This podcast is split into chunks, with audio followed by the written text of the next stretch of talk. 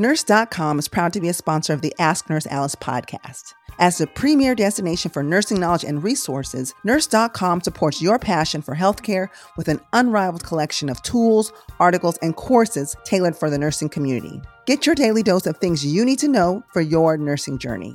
Discover the world of nursing like never before with Nurse.com. Empower your practice, advance your career, and enrich your knowledge. Nurse.com.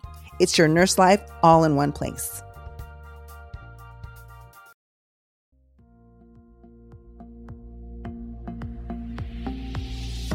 You're listening to Ask Nurse Alice, presented by Nurse.org, where Alice Benjamin combines no-nonsense advice with thought-provoking interviews. Welcome to the Ask Nurse Alice podcast. I'm your host, Alice Benjamin, clinical nurse specialist and family nurse practitioner and chief nursing officer at Nurse.org. On this episode, I want to talk about something that's really groundbreaking, especially since we've been in this COVID pandemic struggling with still high number of deaths. Over 815,000 people have died since the pandemic's begun. We've had millions of people infected, and now we have Omicron, which is taken over. It has taken over Delta as the most prominent and most contagious strain. So a lot of things going on. And also because of Omicron, we are finding that some of our initial therapies and treatments may not be as effective as we once thought they were.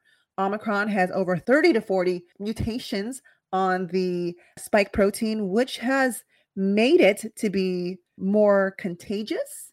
As well, it is learning, or showing us, I should say, that it is starting to evade some of our vaccine immunity as well as some of our natural immunity.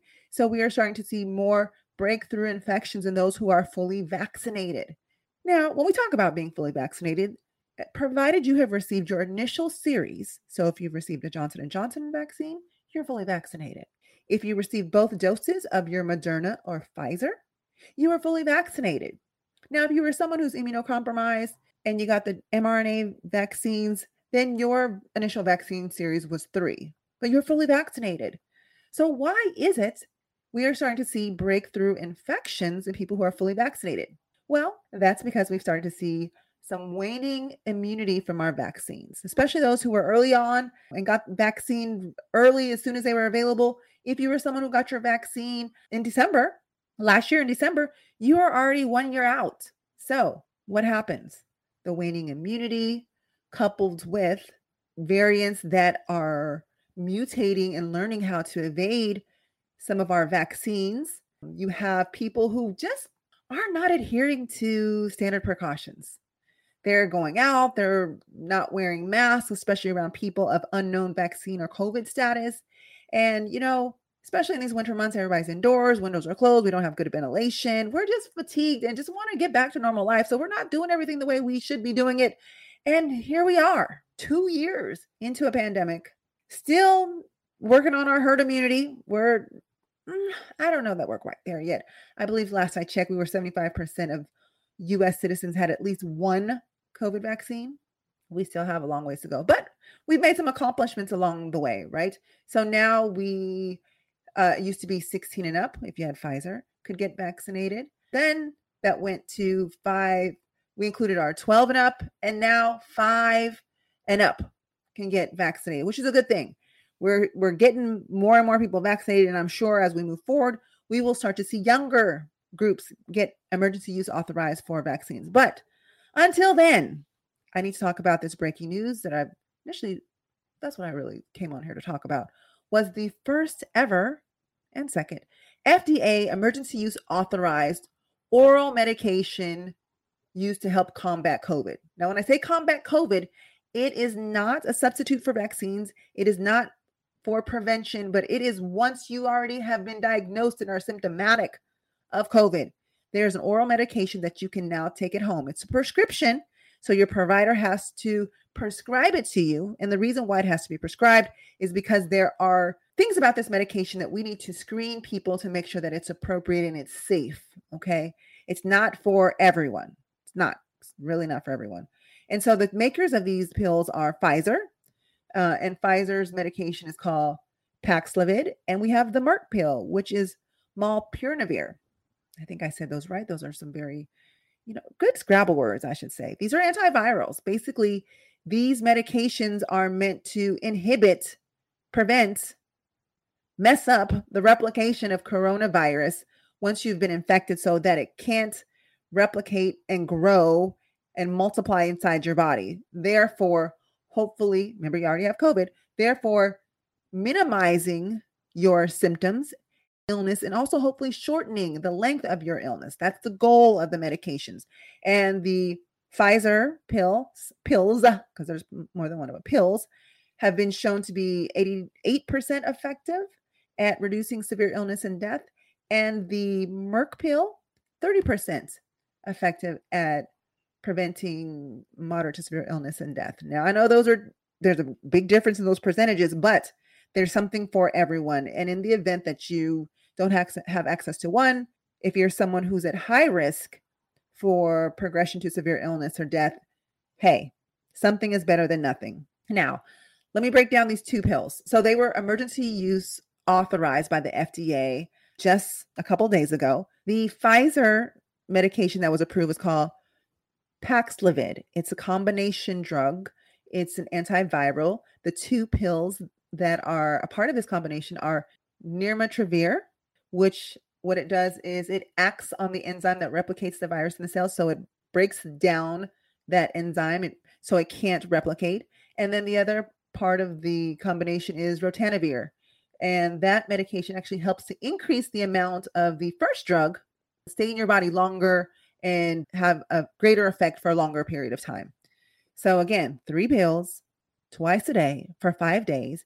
And one would need to be COVID positive and start this regimen within 5 days of diagnosis and symptoms, even better before 3 days.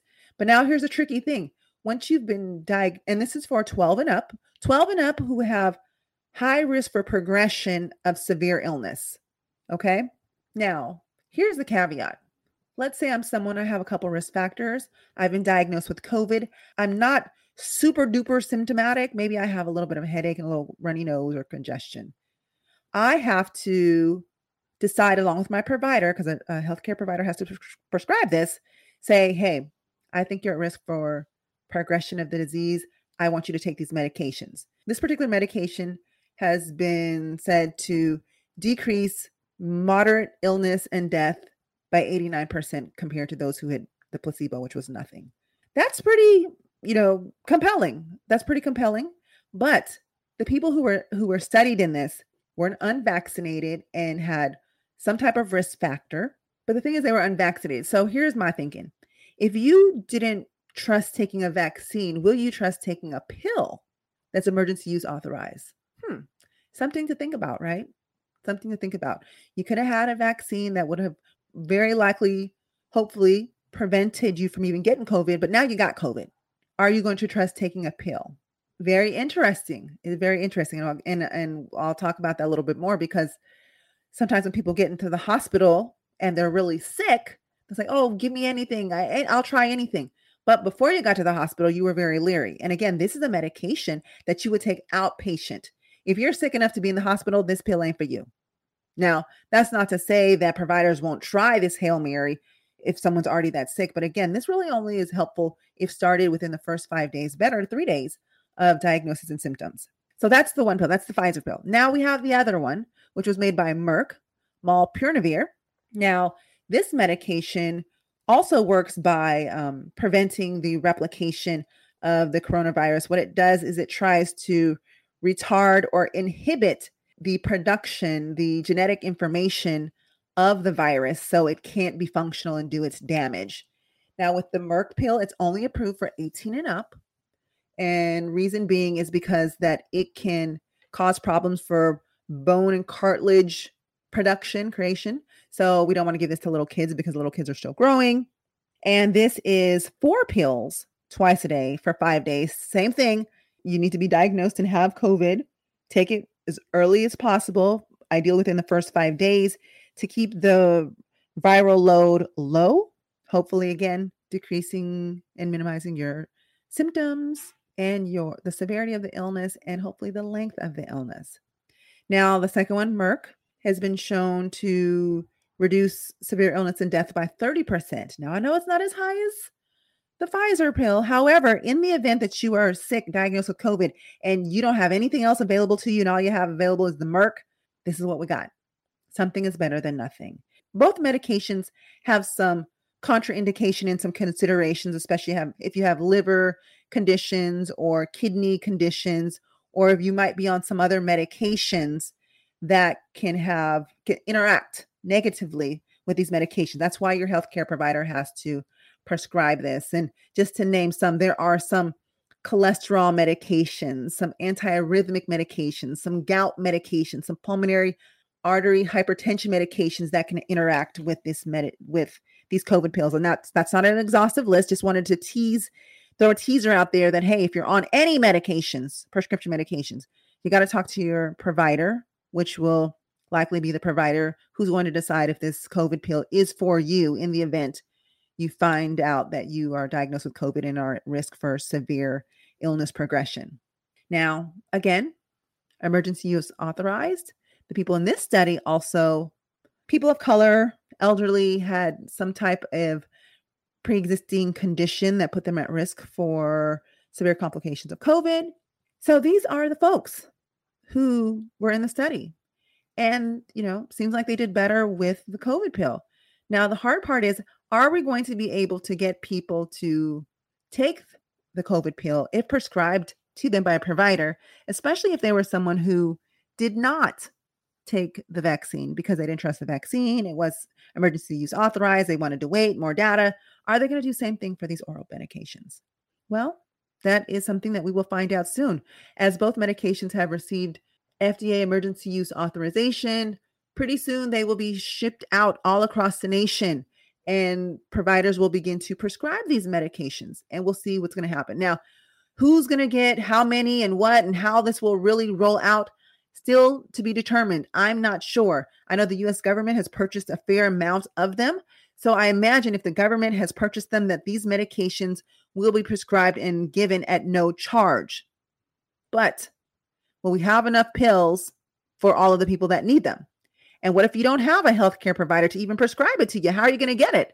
Are you going to have to go through the emergency room and then get it prescribed? I don't know yet. So more to come on that. It's just nice to know that we do have another tool in our arsenal kit here, because with variants like Omicron, which, by the way, now is the most dominant variant responsible for new infections. Last checked, CDC said 73% of all new cases were due to Omicron. There are over 30 mutations to the spike protein of the Omicron strain, which is how and why it makes it more contagious. It's able to latch on and get into our cells. It has learned to evade some of our vaccine immunity and our natural immunity, if you have some, and especially since these things have begun to wane already. We saw a major spike of cases. We had people dying left and right. People were getting vaccinated, and now it's been several months. Infection rates were initially going down. The spike of people getting vaccinated was really early on. They were getting vaccinated, and then that kind of weaned down. And so there's been some time. There's been a window of time for the natural immunity and the vaccine immunity to wane, which is why now we have boosters. So if you are someone who's received the Pfizer and Moderna vaccines, after 6 months, you're eligible for a booster. If you receive the Johnson & Johnson vaccine, after 2 months, you're eligible for a booster. Now, if you don't get the booster, are you still considered fully vaccinated? Yes, you are. You're still most likely very well protected from moderate to severe illness and death. However, because of Delta, Omicron, and probably some other strains that are on the way, it's going to be best that you get boosted to really ramp up your immune system to help offset and decrease the chances of you getting infected in the future. It's like your gas tank's getting empty. It's going to time to fill it up. Fill her up, guys. Got to fill her up while still continuing to take precautions. Aha. I think some people have gotten vaccinated and they're kind of like, oh, I can return to life as normal, take off these masks and get back to my regular activities. I don't necessarily need to be socially distanced because I'm already vaccinated. Well, we kind of got a little complacent there, guys. We were hoping that was going to be the way this was going to go, but these variants started to pop up and showed us that not yet. We still have some time to go, so it's going to be important. Now, if you're in your own home, your own family members, yeah, the mask can come off. If your family, your friends that you're always around, you know, you're all fully vaccinated, you're all taking precautions. For the most part, you can take your masks off, right, in your home and things like that. But if you're going to a public setting, especially here in Los Angeles, which is where I'm located, it is required to wear masks in public buildings and spaces. And I know when you're outside, the air is going to dilute any potential coronavirus. However, if you're at a carnival, you're at a fair, you're at a concert, and there are people around you that you don't know and that you're going to be passing by, you better put that mask on. Better put that mask on. I'm not trying to get COVID, y'all. I am too cute for COVID, right? Besides, I'm, as a nurse, I'm also fatigued with I love taking care of people, but I am tired. Okay. I'm gonna still do it, but I want everybody to continue to take precautions. And I'm saying this out of love because I'm not the only nurse, the doctor, healthcare provider who's tired. We are doing everything we can to help take care of you. Now do your part and take care of yourself by taking the proper actions. Okay. One of those actions if I'm going to go ahead and say, it's also testing. Testing's going to become more of a thing. It's going to become part of our daily routine, weekly routine. When it comes to traveling, events, school, work, testing's important, okay? First off, you want to know before, so if you are positive, you can sit your butt at home. Now, after going to the event, maybe somebody was there who wasn't as cautious as you were, who wasn't as honorable as you were and had COVID and was there, or maybe they were there and didn't even know they had COVID. You could have potentially been exposed. Get a test a couple days later. That will be helpful and really narrow the window down as far as if people do eventually convert to being positive, taking more frequent tests, you'll be able to have a more narrow window and pinpoint where you are and are less likely to go on for periods of time with potentially exposing people unknowingly.